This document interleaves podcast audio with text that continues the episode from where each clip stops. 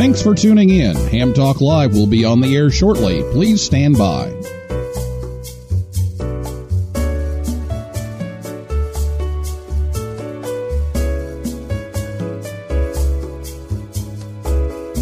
This episode of Ham Talk Live is brought to you by Tower Electronics. For connectors, cables, and more, call 920-435-2973 or visit pl-259.com. And by ICOM. Heard it? Worked it? Logged it. Visit www.icomamerica.com slash amateur for more information about ICOM radios. It's Ham Radio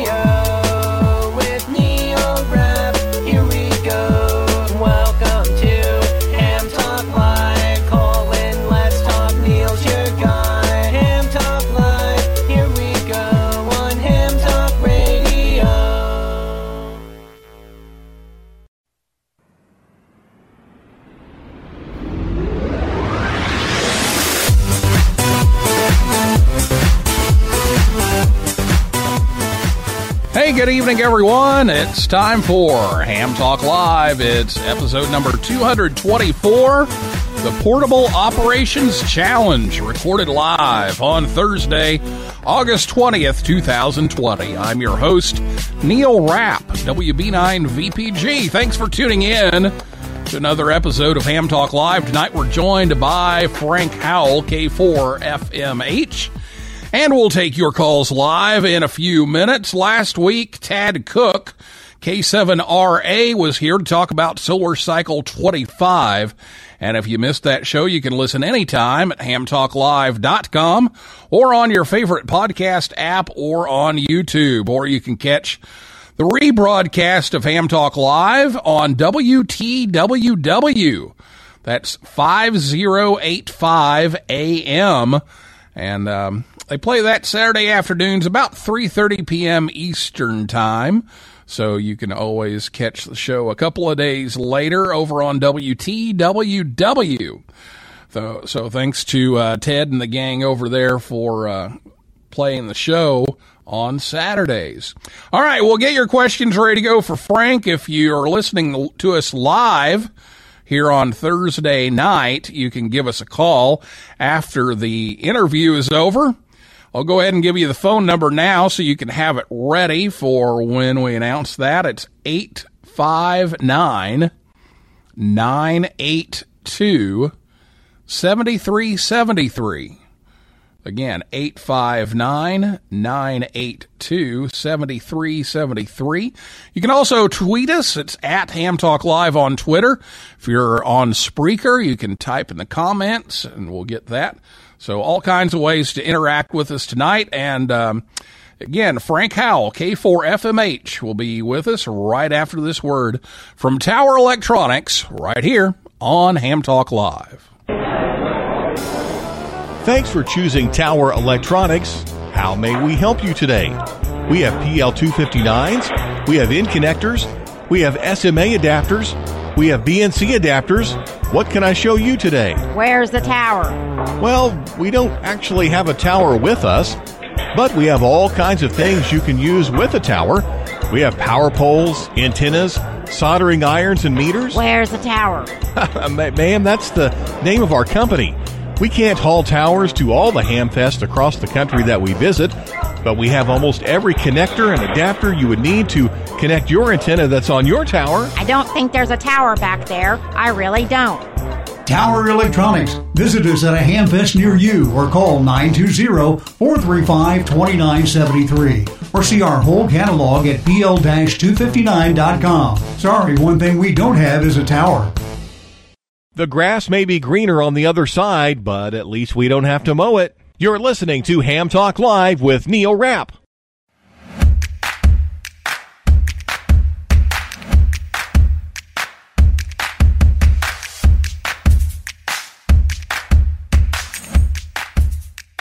Welcome back to Ham Talk Live. We'd like to thank Scott and Jill at Tower Electronics for sponsoring the show tonight. They help bring you Ham Talk Live each and every week. You can visit them anytime at pl-259.com. They had a couple of ham fests there that uh, kind of snuck in, but uh, they're they're back home for a while. So uh, give them a call or stop by their website pl-259.com.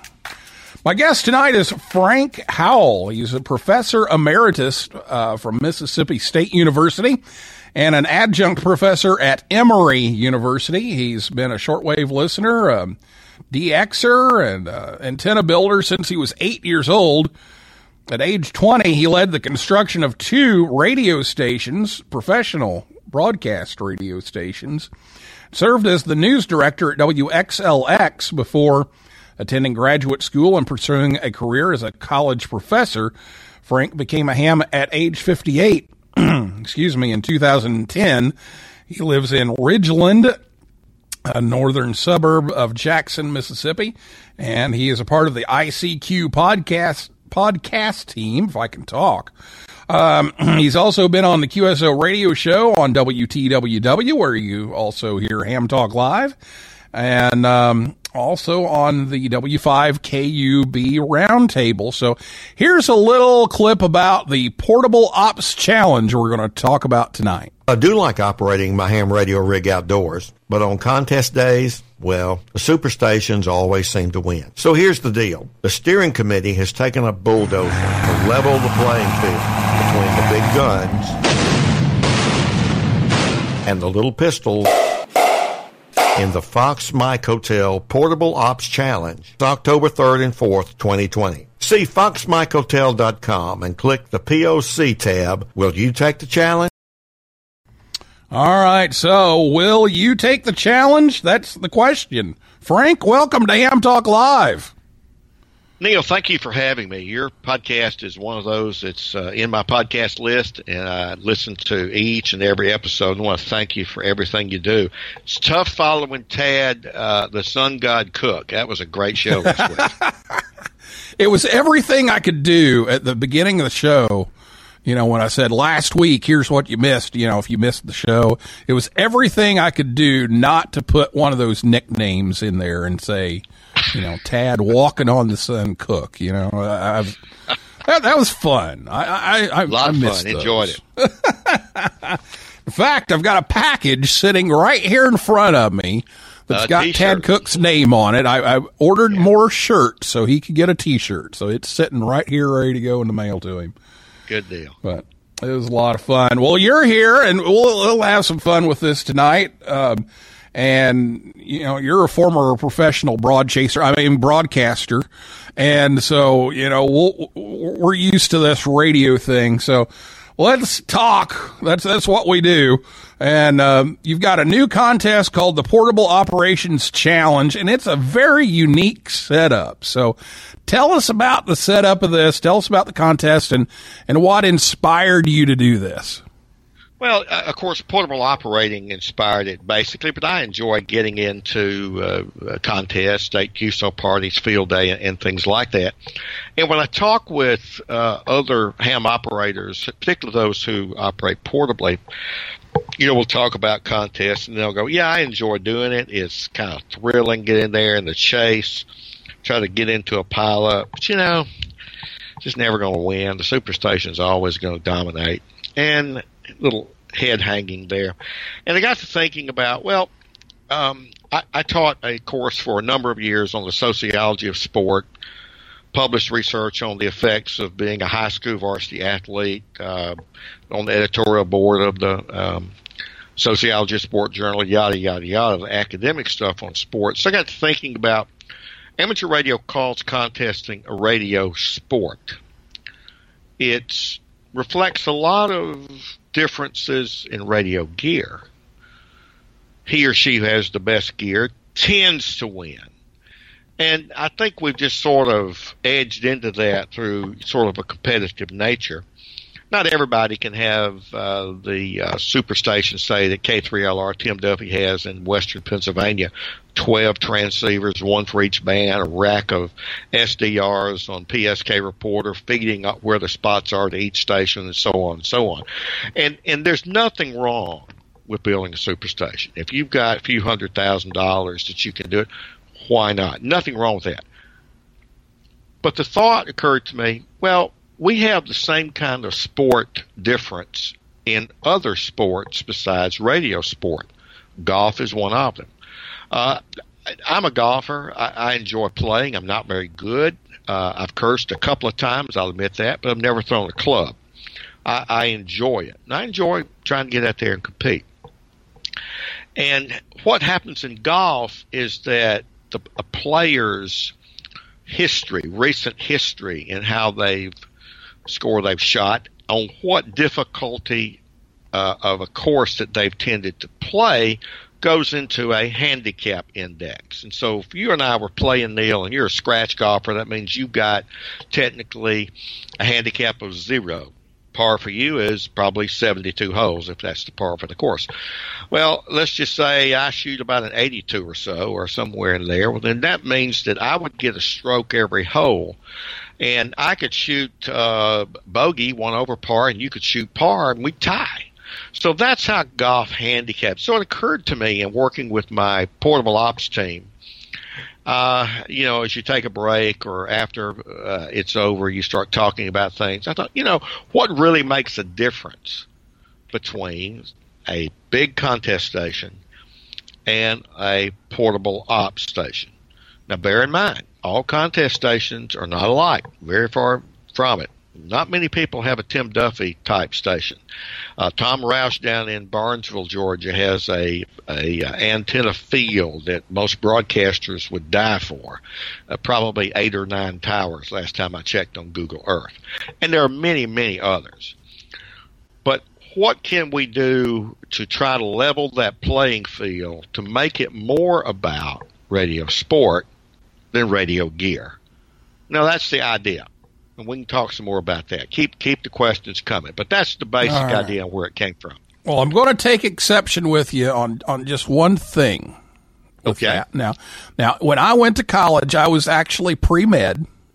Yeah. And so I I had to take a PE elective. Yeah. I, actually, two. I, I took bowling, and the other one I took was golf. Yeah. And I told everybody that I was taking golf because it was a required subject for my major. Right. Because I was pre med. Now, if you had seen me on the golf course when I was taking that class, I, I would be getting like five strokes a hole. So, so there, there's no way.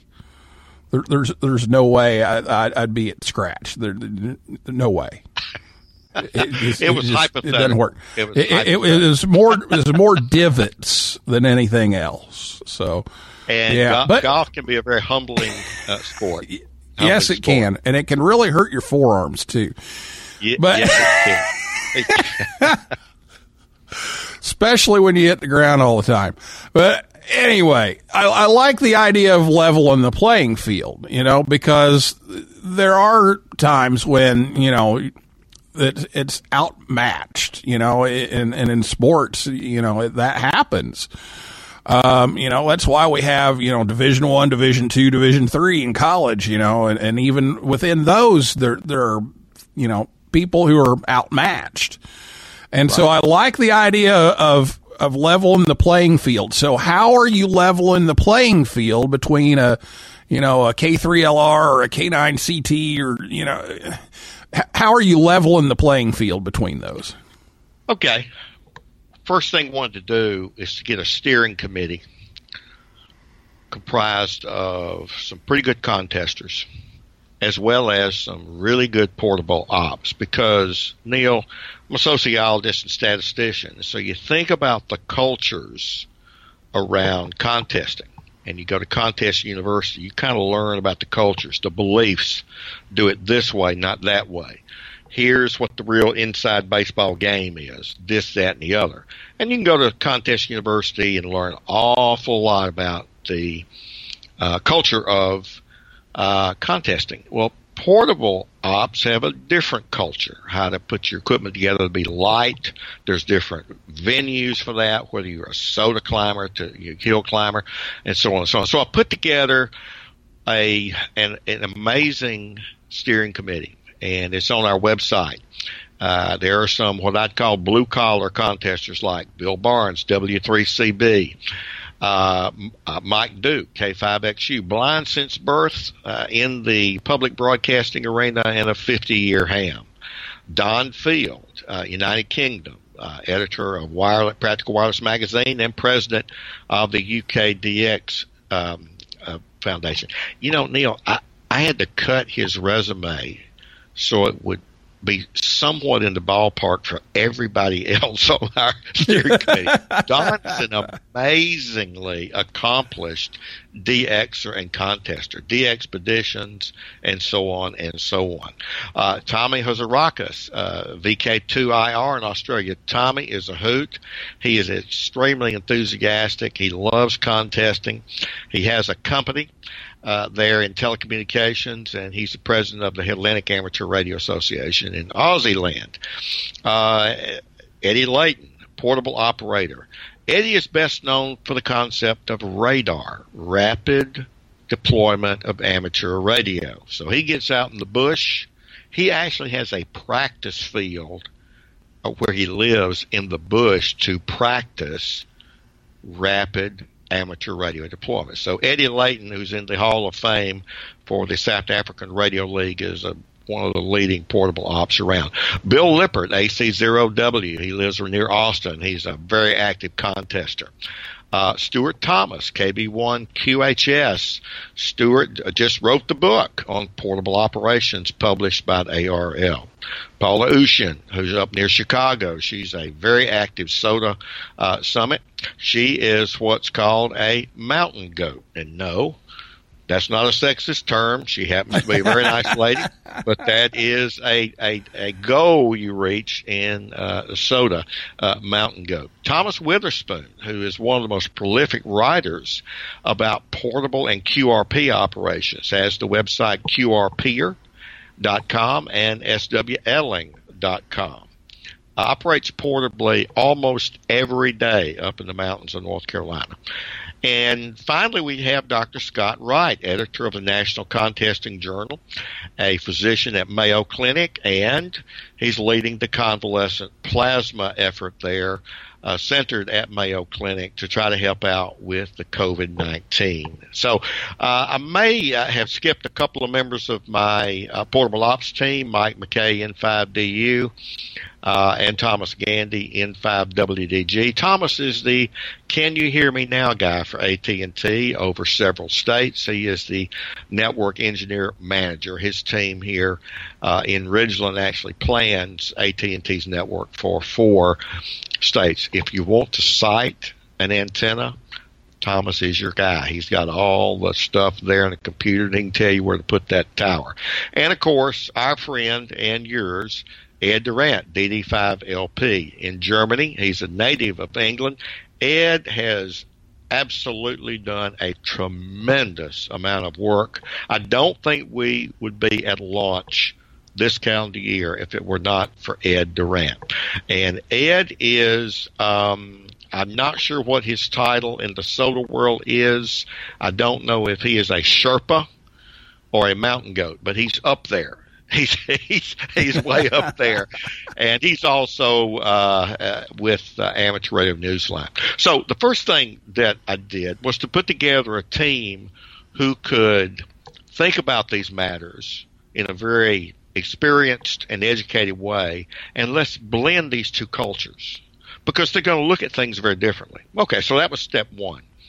Step two, we did something that Neil, I don't see much uh, at all. And if you do, please tell me because I've, I've looked a little bit.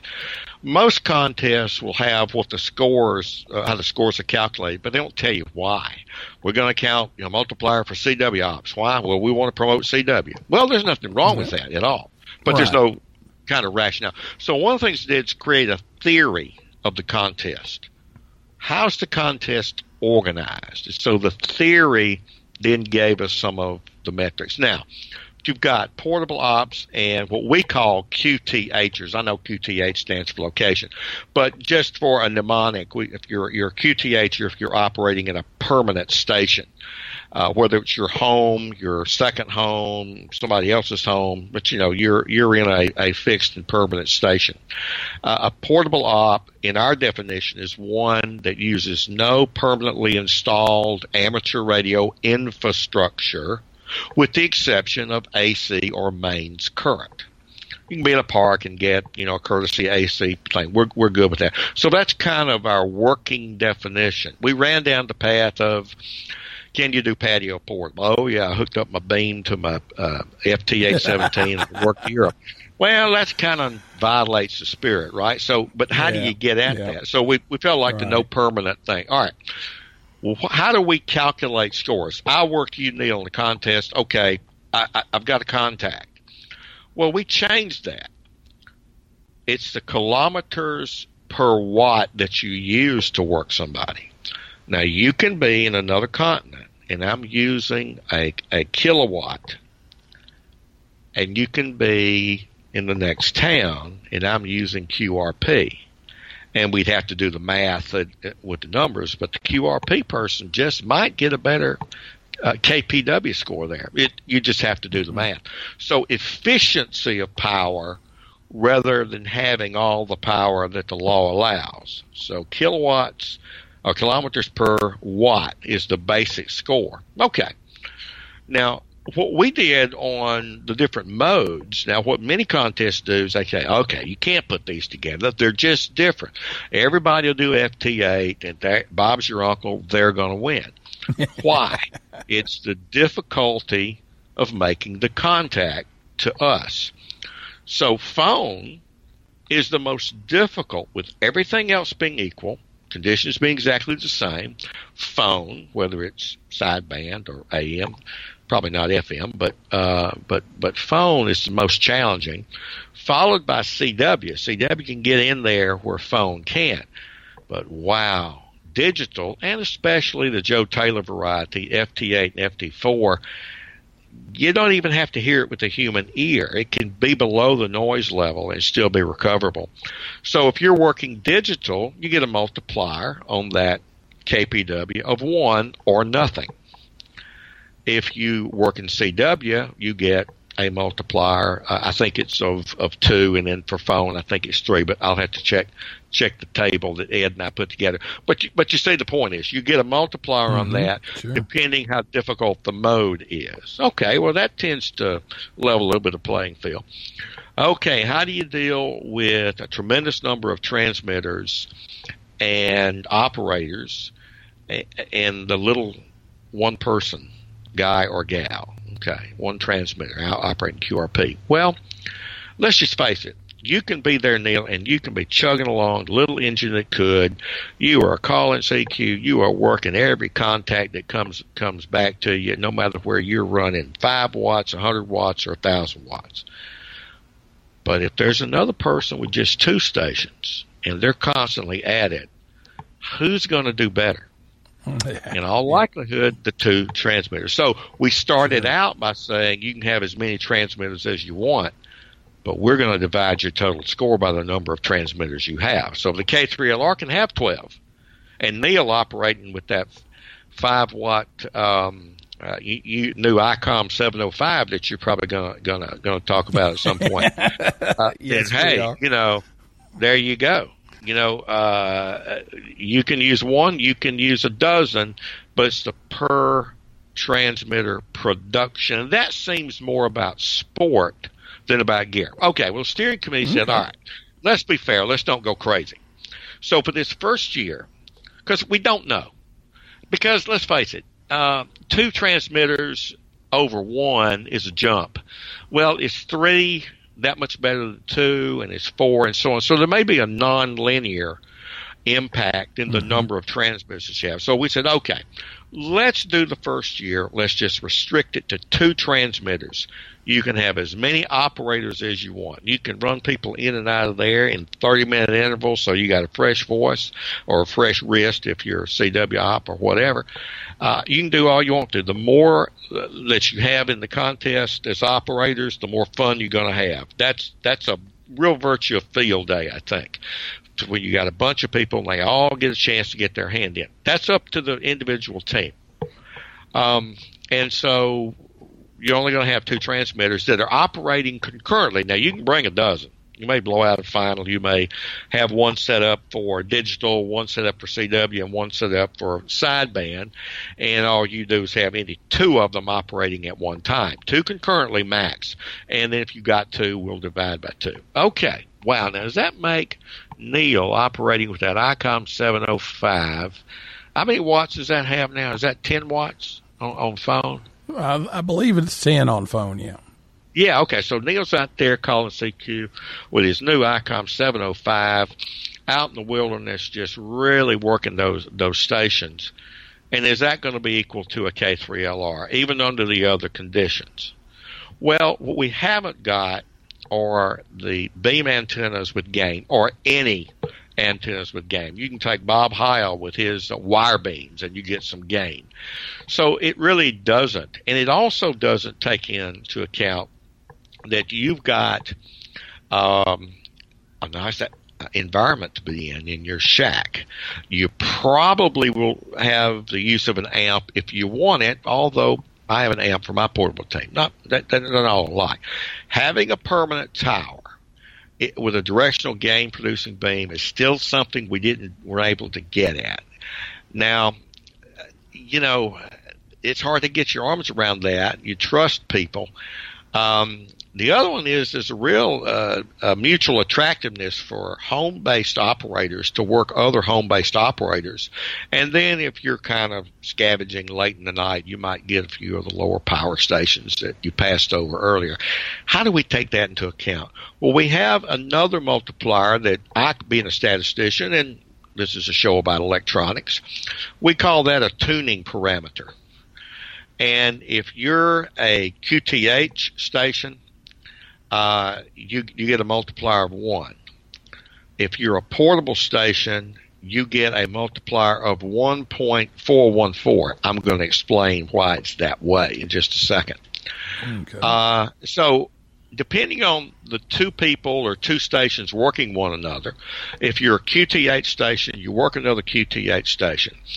Uh, okay, it's a multiplier of one because that's the easiest. In all likelihood, that's going to be the easiest. If you're a QTH station and you work a portable station or a portable station that works a QTH station, you get a 1.414, and uh, I won't read all the rest of the numbers. But if you're a portable to portable, you get that one as a multiplier of two. And yes, friends, the mathematicians who are listening know what is the square root of 2? It is about 1.414135562. so Yes, what we were doing is saying this. How much do we need to still uh, equalize the portable station relative to the QTH station, even after we've equalized power, kil- uh, kilometers per watt, even if we've managed the number of tra- transmitters, okay, and even after we've kind of equalized for the difficulty of the mode to make the contact, well, we think a multiplier of two versus one. That's that's a subjective judgment, but we started out with a, a portable to portable getting a multiplier of four, and Ed uh, DD5LP and I actually ran some numbers. We made up some numbers from he in Germany and I here in Mississippi, and we kind of used those multipliers to see how that would work. I actually did a simulation where I generated that log data and ran it through that. And let me tell you, the portable ops just kicked the fannies of the QTH stations when it was a multiplier of four. So we, we tamped that down, Neil. And, and again, it, it's a guess. It's subjective. It's a guess. But that multiplier of two for a portable to portable in future years, we can bring that down further if if it doesn't seem mm-hmm. like it's fair. So that's mm-hmm. what we call it a tuning parameter. You may not have that station tuned in just right, but in future years we can change that multiplier, and we might even increase the number of transmitters. So in a sense, we've got a theory, and then we've got a metric for scoring. And I will tell you one other thing that I did, being the statistician I am. The only contest that I could find with public logs that reported the distance of contacts. Now, I know you can take the maidenheads and compute the maidenhead centroid to centroid distance, and I plan to actually do some of that. I've actually pre-computed all those, have them in a database, and I'll do a little research on that in the future. But I took the Stew Perry 160 meter contest. They've got the high power, the QRO, the low power, the barefoot, and the QRP.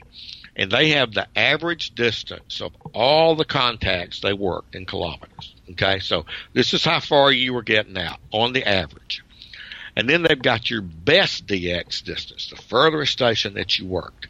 And for QRO, barefoot, and QRP, guess who tended to do better? This is not a shocking test, Professor. the I, I'm, I'm, I'm going to I'm going to go with the big gun.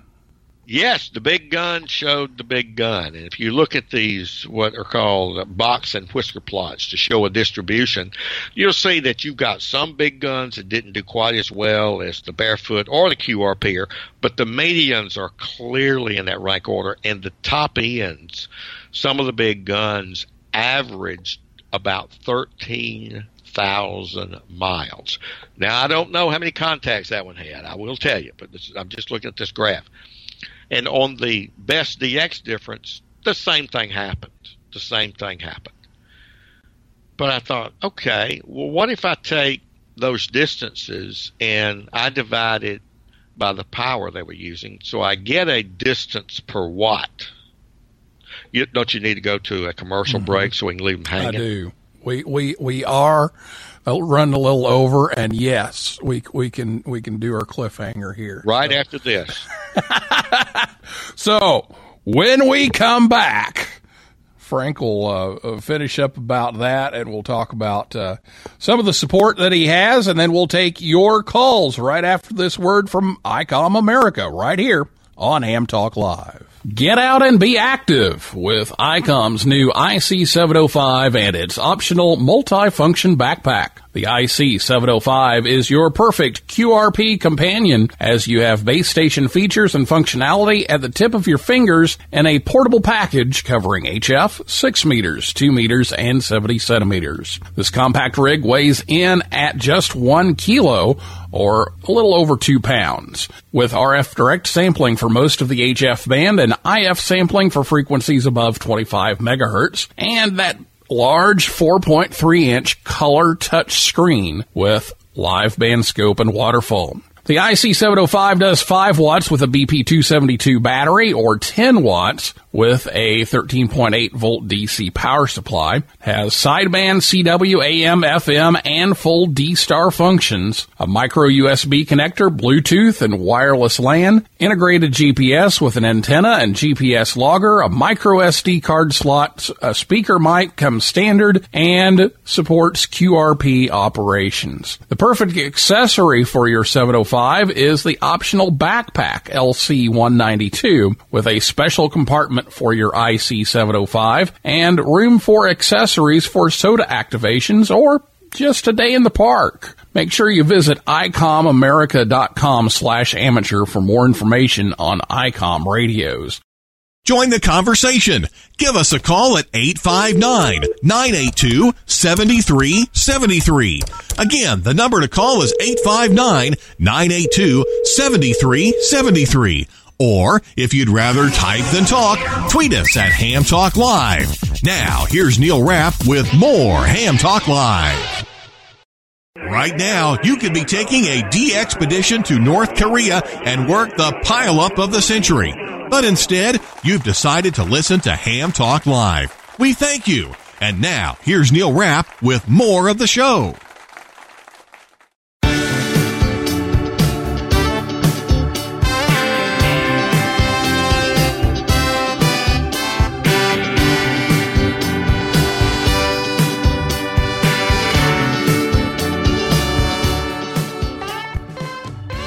Welcome back to Ham Talk Live. We're on the air Thursday night at 9 p.m. Eastern Time right here at hamtalklive.com. And thanks to ICOM America for sponsoring the show. Check them out, icomamerica.com slash amateur.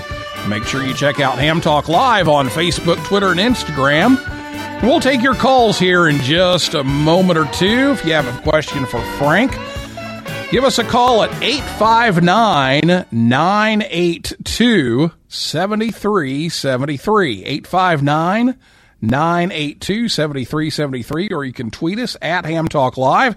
If you're listening to us on WTWW or on the podcast edition, you won't be able to uh, reach us live since uh, we're not live, we're, we're recorded.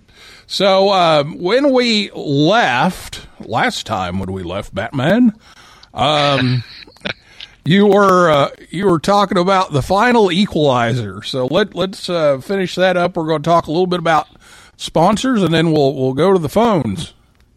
Yes, Batman, I've changed the equalizers into Batmobile. And as we were saying last time, yep, power power gets out there. It always has and probably always will. But in the Stew Perry contest for 2019, I did this for 2018 as well, and it's about the same. When you take that distance and divide it by the power, the QRP folks dominate. Now I know it's only 160, you just one couple of years of a slice of data, but it told me that yes, the kilometers per watt might be a pretty significant equalizer because what it focuses the operator to do is to be efficient with power.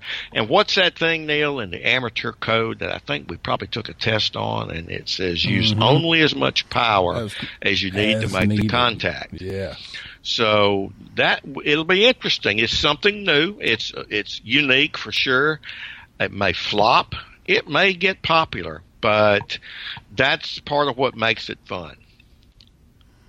Well, being a, a numbers person like you, I I like it. I, I like uh, playing around with the numbers and trying to find a balance to equalize all of this out. And and uh, you know, there's always some trial and error. And so, you know, I I think you've got a really good start on this. And there might be some tweaks down the road, but but I think you've got a an excellent start on it. And uh, it's it should be a, a, a unique thing. Now, I want to talk a little bit about some of the support, but how are how are you going to get all of these numbers from people? Uh, What kind of numbers are, people going to be overwhelmed by the logs that they're going to have to keep to get all this data?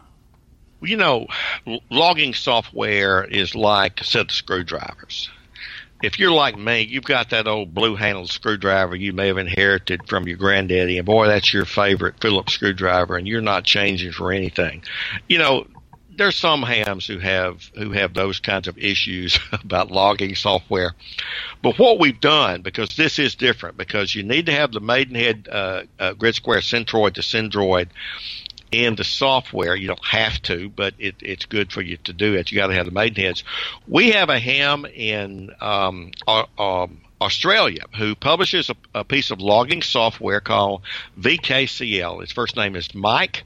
I'm just getting to know him, and he's doing a custom version for us. Really, what he's doing is simply adding the Portable Ops Challenge into the free uh, VKCL software. So one of the ways of handling that, Neil, is simply and give us about a week. We're testing that now. He's got it done, but we're testing it. We want to make sure there are not any glitches that we're not uh, don't know about yet. And so you can download that software and keep your logs in VKCL. We had a volunteer from the N1MM uh, group say, "Hey, I'm going to write a template for a user-defined contest, a UDC in N1MM nomenclature." And Al is his first name. I won't put him on the spot here, but he's promised to get that. If he does, we'll uh, put a link to that, or maybe have the UDC or something. We'll we'll have it there on on the page. Now, I did talk to Scott Davis, N3FJP. Love his software. Have a full blown uh, license for all of it, and he said, you know. I just can't put the time in right now. You know, the field days change because of COVID, and I, I just I just can't get one done. So he said maybe I can do it the next cycle. So we will not have uh, N3FJP, but we will have a free uh, piece of software VK uh, and we might have an N1MM. So. Uh, we have a Cabrillo format for any other logging program, and as long as you have what we require, and we define that on the web page in the exchange, Neil, and fairly standard. Uh, the, the Maidenhead grid square is, which is more common in VHF UHF than is in HF, but we need that for the distance per watt. And you might change that power, so you got to kind of keep up with that. So it's doable in others, and we can take that Cabrillo log and we'll do the computations. Um, you know, if need be. But I, I hope it won't be overwhelming. Uh, we don't think it will, and we're trying to put something out there that's free uh, that will work fine. And Mike, who's the author of VKCL, will be joining our steering committee next week, and he's going to work with us on vetting the logs to make sure nobody doesn't put a a comma or decimal point in the wrong place, so to speak. Uh, we have to check those things. I will mention that we've gotten uh, a lot of support from multiple continents uh, who are just really excited uh, about this. Okay, for me to go into our how we're yeah, endorsed. Yeah, so stuff? you've got uh, several radio societies uh, around the world working on this, and, and in the National Contest Journal. And so let's talk a little bit about that Absolutely. support, and then we're, we're going to get to the calls. Dr. Dr. Uh, Scott Wright has been a supporter for uh, you know six months or so, and so when you, I don't want to call them sponsors because there's nothing financial necessarily. All they're doing is saying, "Hey, we think this is a good concept, so we're giving an endorsement." And Scott has done that, and in the current issue of the National Contesting Journal, in his editorial, he actually gives a shout out to us. And Scott's just a great person. No, he's been on your show before, and he's he's doing some great work. Um, we also have the United Kingdom DX Foundation, CDXC, as I mentioned, Don Field, the editor of uh, Practical Wireless, and DXer, uh, Expeditioner Extraordinaire, is the president of that. Uh, the South African Radio League, eh, they are, Dennis is just very exciting. Got an email from him a few days ago, and he says, Let the games begin. We're ready. uh, and in Australia, what I like to call Aussieville, uh, the Hellenic Amateur Radio Association of Australia, HAROA, uh, they are good to go. And, and Tommy Vokarakis there, who's their president, he, he said he, you know, he's going to abandon his QTH station and go portable. He's, he wants to try this. So I hope we get enough of the, the uh, semi big guns, if not the big guns, into it. And we we are giving away a prize. MFJ has come in with a Xiegu G90, which is kind of the the hot um, uh, 10 watt, 20 watt, I guess it is, uh, rig that's uh, very popular these days. And so they're going to give uh, that as a grand prize to the overall winner. And we'll have somebody who actually gets the best score and they'll get a plaque. Now, the Hellenic Amateur Radio Association is actually sponsoring a plaque. And we've got some members of the, the board. Now we're going to have some some stuff that's that's going to go on, and, and um, and I'll talk about that later if if uh, if it's appropriate or if it comes up. Uh, and w- we've got some other intrigue that that will go along. So the October third and fourth this year. Before we get uh, get to that, let me just say one of the toughest things our steering committee had to do, Neil, is is um, we wanted to go back to the Mayan calendar because we figured the only way we'd get enough weekends for the Oh, number yeah. of contests that hams like to have is to go back to the Mayan calendar. But since we thought people would really get confused, talk about confusing on the logs and numbers. Now that would confuse them. So it, it's tough. So when we look at the, the weekend that we have, the third and fourth, the weekend before you've got CQ Worldwide RTTY and the Maine QSO party. The weekend after, the 10th and 11th, we got the QRP ARCI contest. There's a Russian RTTY. There's a 1010 International. There are four. Count them four. Nevada, Arizona, Pennsylvania, South Dakota state QSO parties. There's an Oceania DX, which is huge. And then there's the FIST uh, CW. So we chose one. Now, unfortunately, the California QSO party is also the third and fourth. And there's a German uh, telegraphy uh, contest. There's RTTY Ops, there's Oceania Phone, and then there's another fist. So, you know, our steering committee just had a hard time, and and we hate that it's um, there on the same weekend. But we encourage people that we have an eight-hour window that you choose oh when you want to work. It's got to be a solid block. You can't just wait for the weather to change. I, I mean, I mean propagation to change and decide to operate again. So you pick your eight-hour block, and over that 48 hours you work it. Now that gives our brothers and sisters across the pond, uh, in uh, uh, Africa, in Australia, in China or uh, Japan, wherever. That gives them the, an equal shot at propagation. You pick your eight hours over over that 48 hours. Uh, and if you're not doing it, give a shout out and work some of those California kilowatts. They're going to be doing it all weekend. You're only going to spend eight hours with the Portable Ops Challenge. So, um, we want to just give a shout out to there. We're, we're sorry. There, some of them are kind of upset, uh, as I understand it, about us doing that. And we're not trying to rain on anybody's parade. It's just darn difficult to find a weekend that you don't have some contest. And bear in mind, Neil, while you and I are here in the States, this is not a U.S. only contest. The NCJ is just one of four groups who promote uh, DXing and contesting, that just who embraced this idea and said, "Let's give this a shot. We're going to talk about you. We're going to hope it works." And uh, it's an international thing and so it's going to have have an opportunity for people to work some DX entities that maybe they don't often get a chance to. So anyway, uh, there's Well, I know- So, I know all too well. Believe me, trying to schedule things uh, and not interfere with something else is is an impossible task. So well, we had the I, Mississippi I Keystone totally, Party, totally Missouri, hear you. Missouri, you- you know, Missouri MO, Mississippi MS. They moved to our long-standing date, and we didn't get upset about it. We just said, "Look, people, welcome to the bands." MO is different from MS. We'll work each other. Use your phonetics so people who aren't from around here, you know, will know who we're talking about. And, and it worked out fine. Now, we're not as large as the California Q, Q support. I think they had some 900 logs, but the Pennsylvania one the week after us is, is I don't know, they had maybe 600 logs or something, according to Bill Barr. So, as you said, it's just not easy. Yeah, And as it- Kermit it- said, it's not easy being green. So, it's not Yes, easy finding a exactly. for a contest. It is not. Well, we are actually already overtime, so we're going to move move along here. Uh, we want to take calls at 859-982-7373. We'll uh, we'll see if we can get uh, one or two in here real quick, and we'll check. Uh, but we also have a, a, very long distance phone call from Ed Durrant, DD5LP. So we're gonna we're gonna play Ed's phone call here. It, it it's like three in the morning, so we'll we'll forgive him for sending that ahead of time. But here it is. Hi Neil, hi Frank.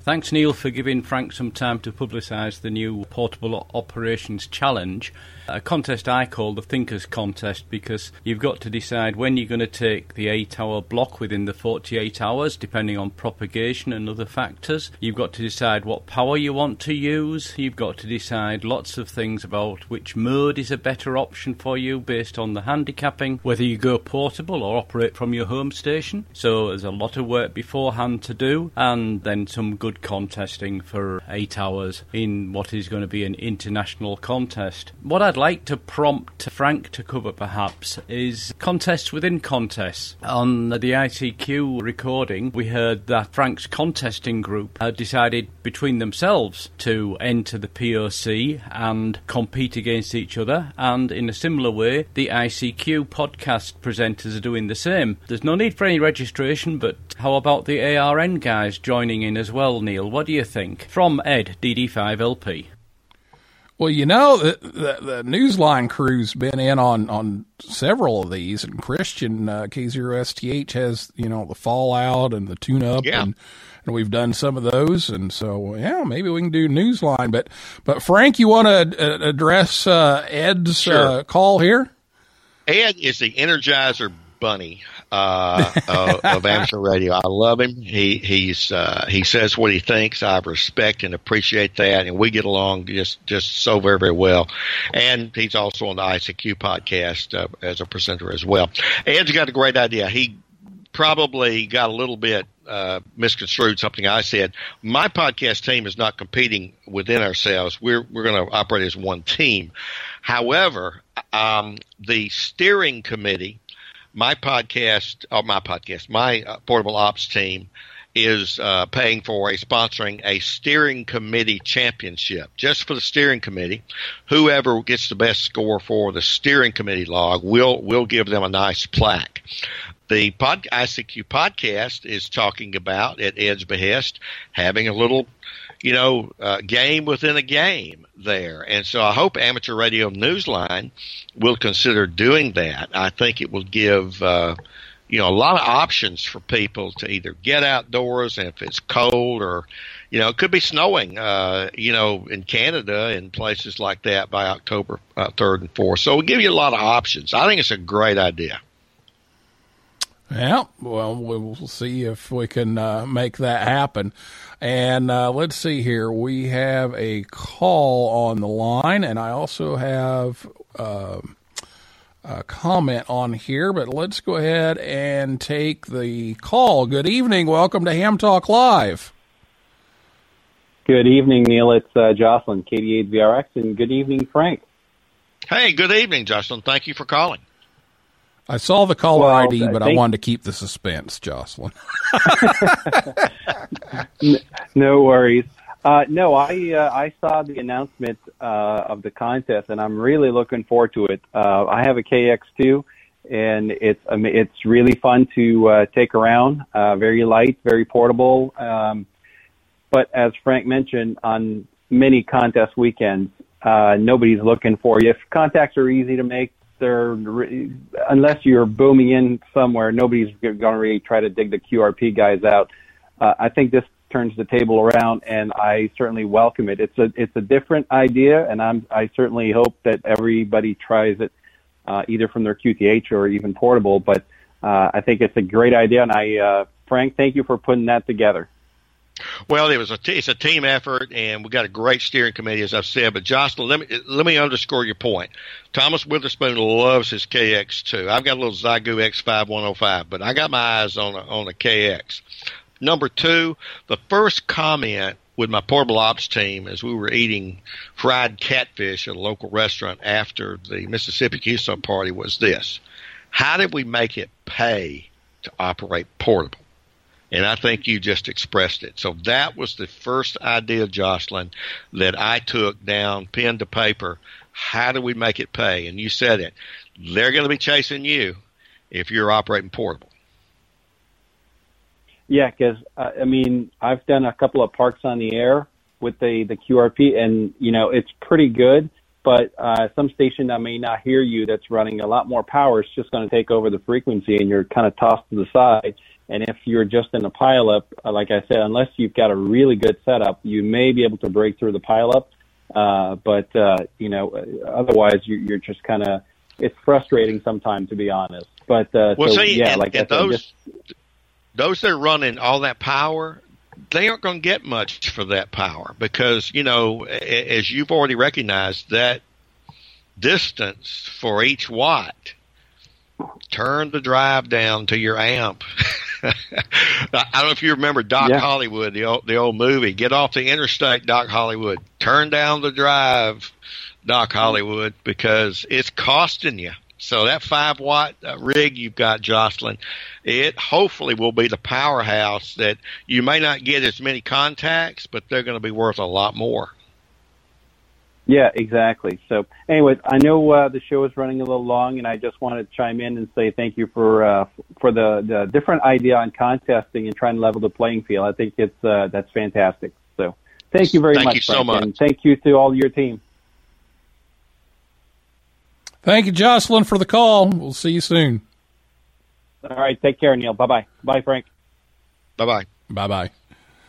All right. Uh, Troy Simpson, W9KVR, wants to know Have you ever thought about doing a mid-week contest? Now, Troy and I, we're, we're into the school club roundup because we're both school teachers and we have our school clubs that, that do this. And, and so we're, we're in this Monday through Friday thing, which, you know, I know it's not a contest. Well, yeah, it's kind of like field day. It, it's not a contest, but there's a score, so the kids Yeah. are going to make it a contest.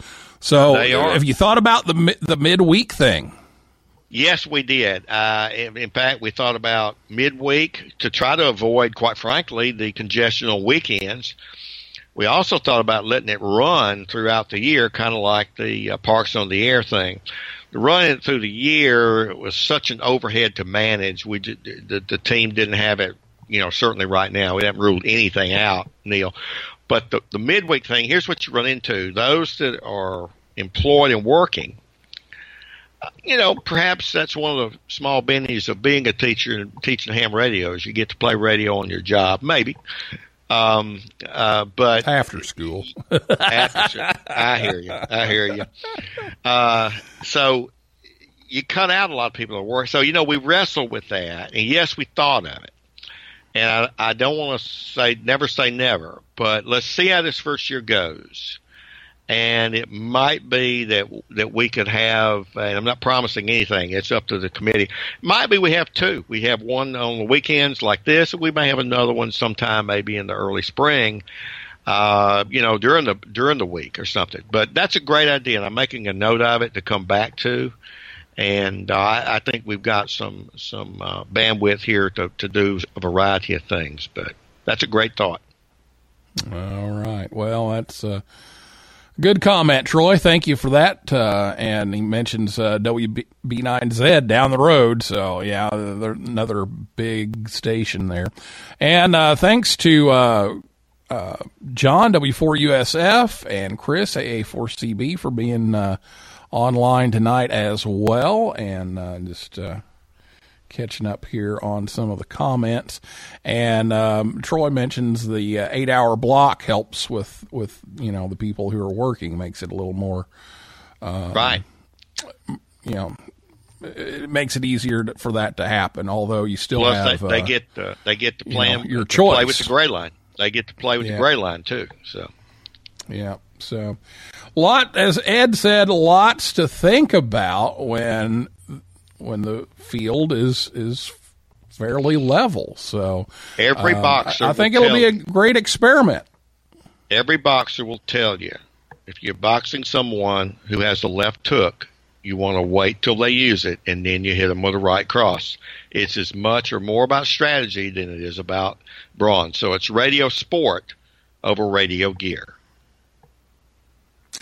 Now, how are you going to? We've already talked about statistics and, and everything. How are you going to evaluate this after it's over and see if you're going to make the tweaks, or is that another show?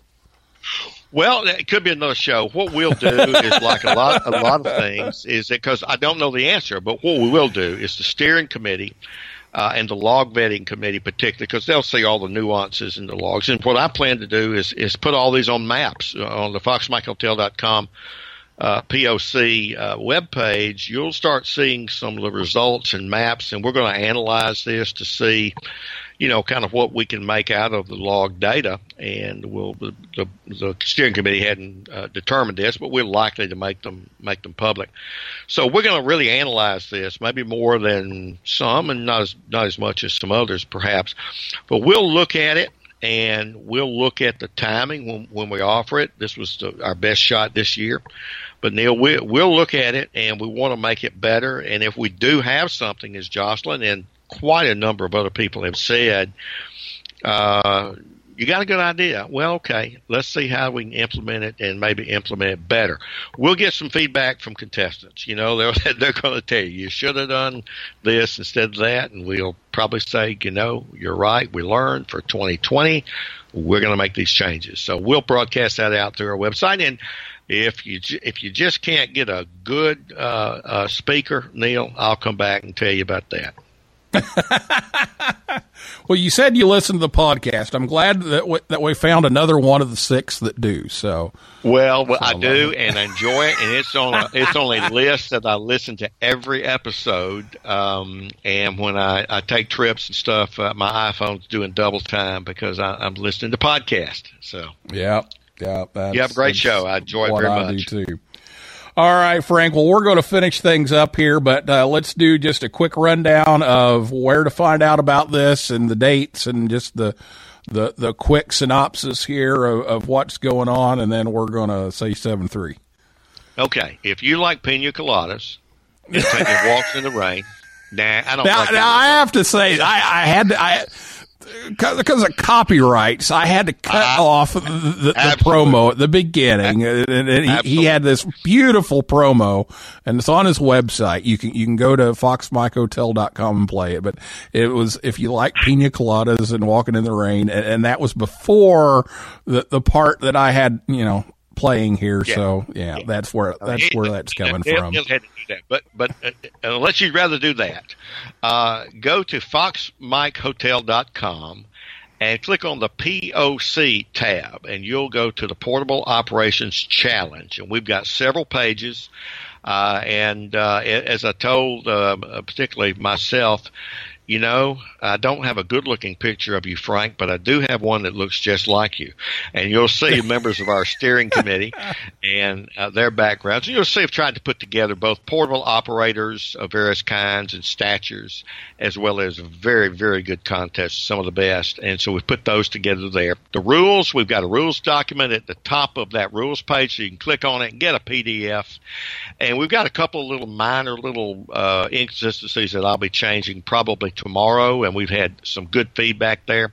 FoxMikeHotel.com, click on the POC, and come see us. And we'd love to have you. All right, there we go. Well, Frank, fr- thank thank you so much for being on the show.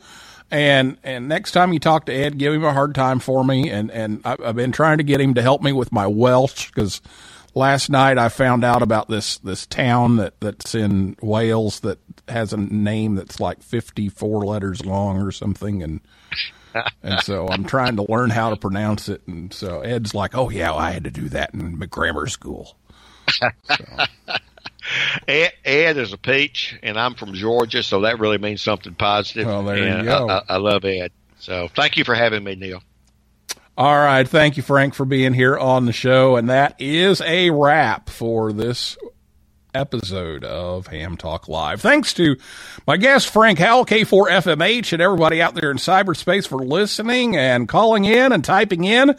And come back next Thursday night, 9 p.m. Eastern Time at hamtalklive.com. And over on hamtalklive.com, you can see all of our upcoming guests. And also, we've got a new load of uh, t shirts in. So if you'd like to order one, uh, you can do that. Go to hamtalklive.com, click on the show schedule and shirts link.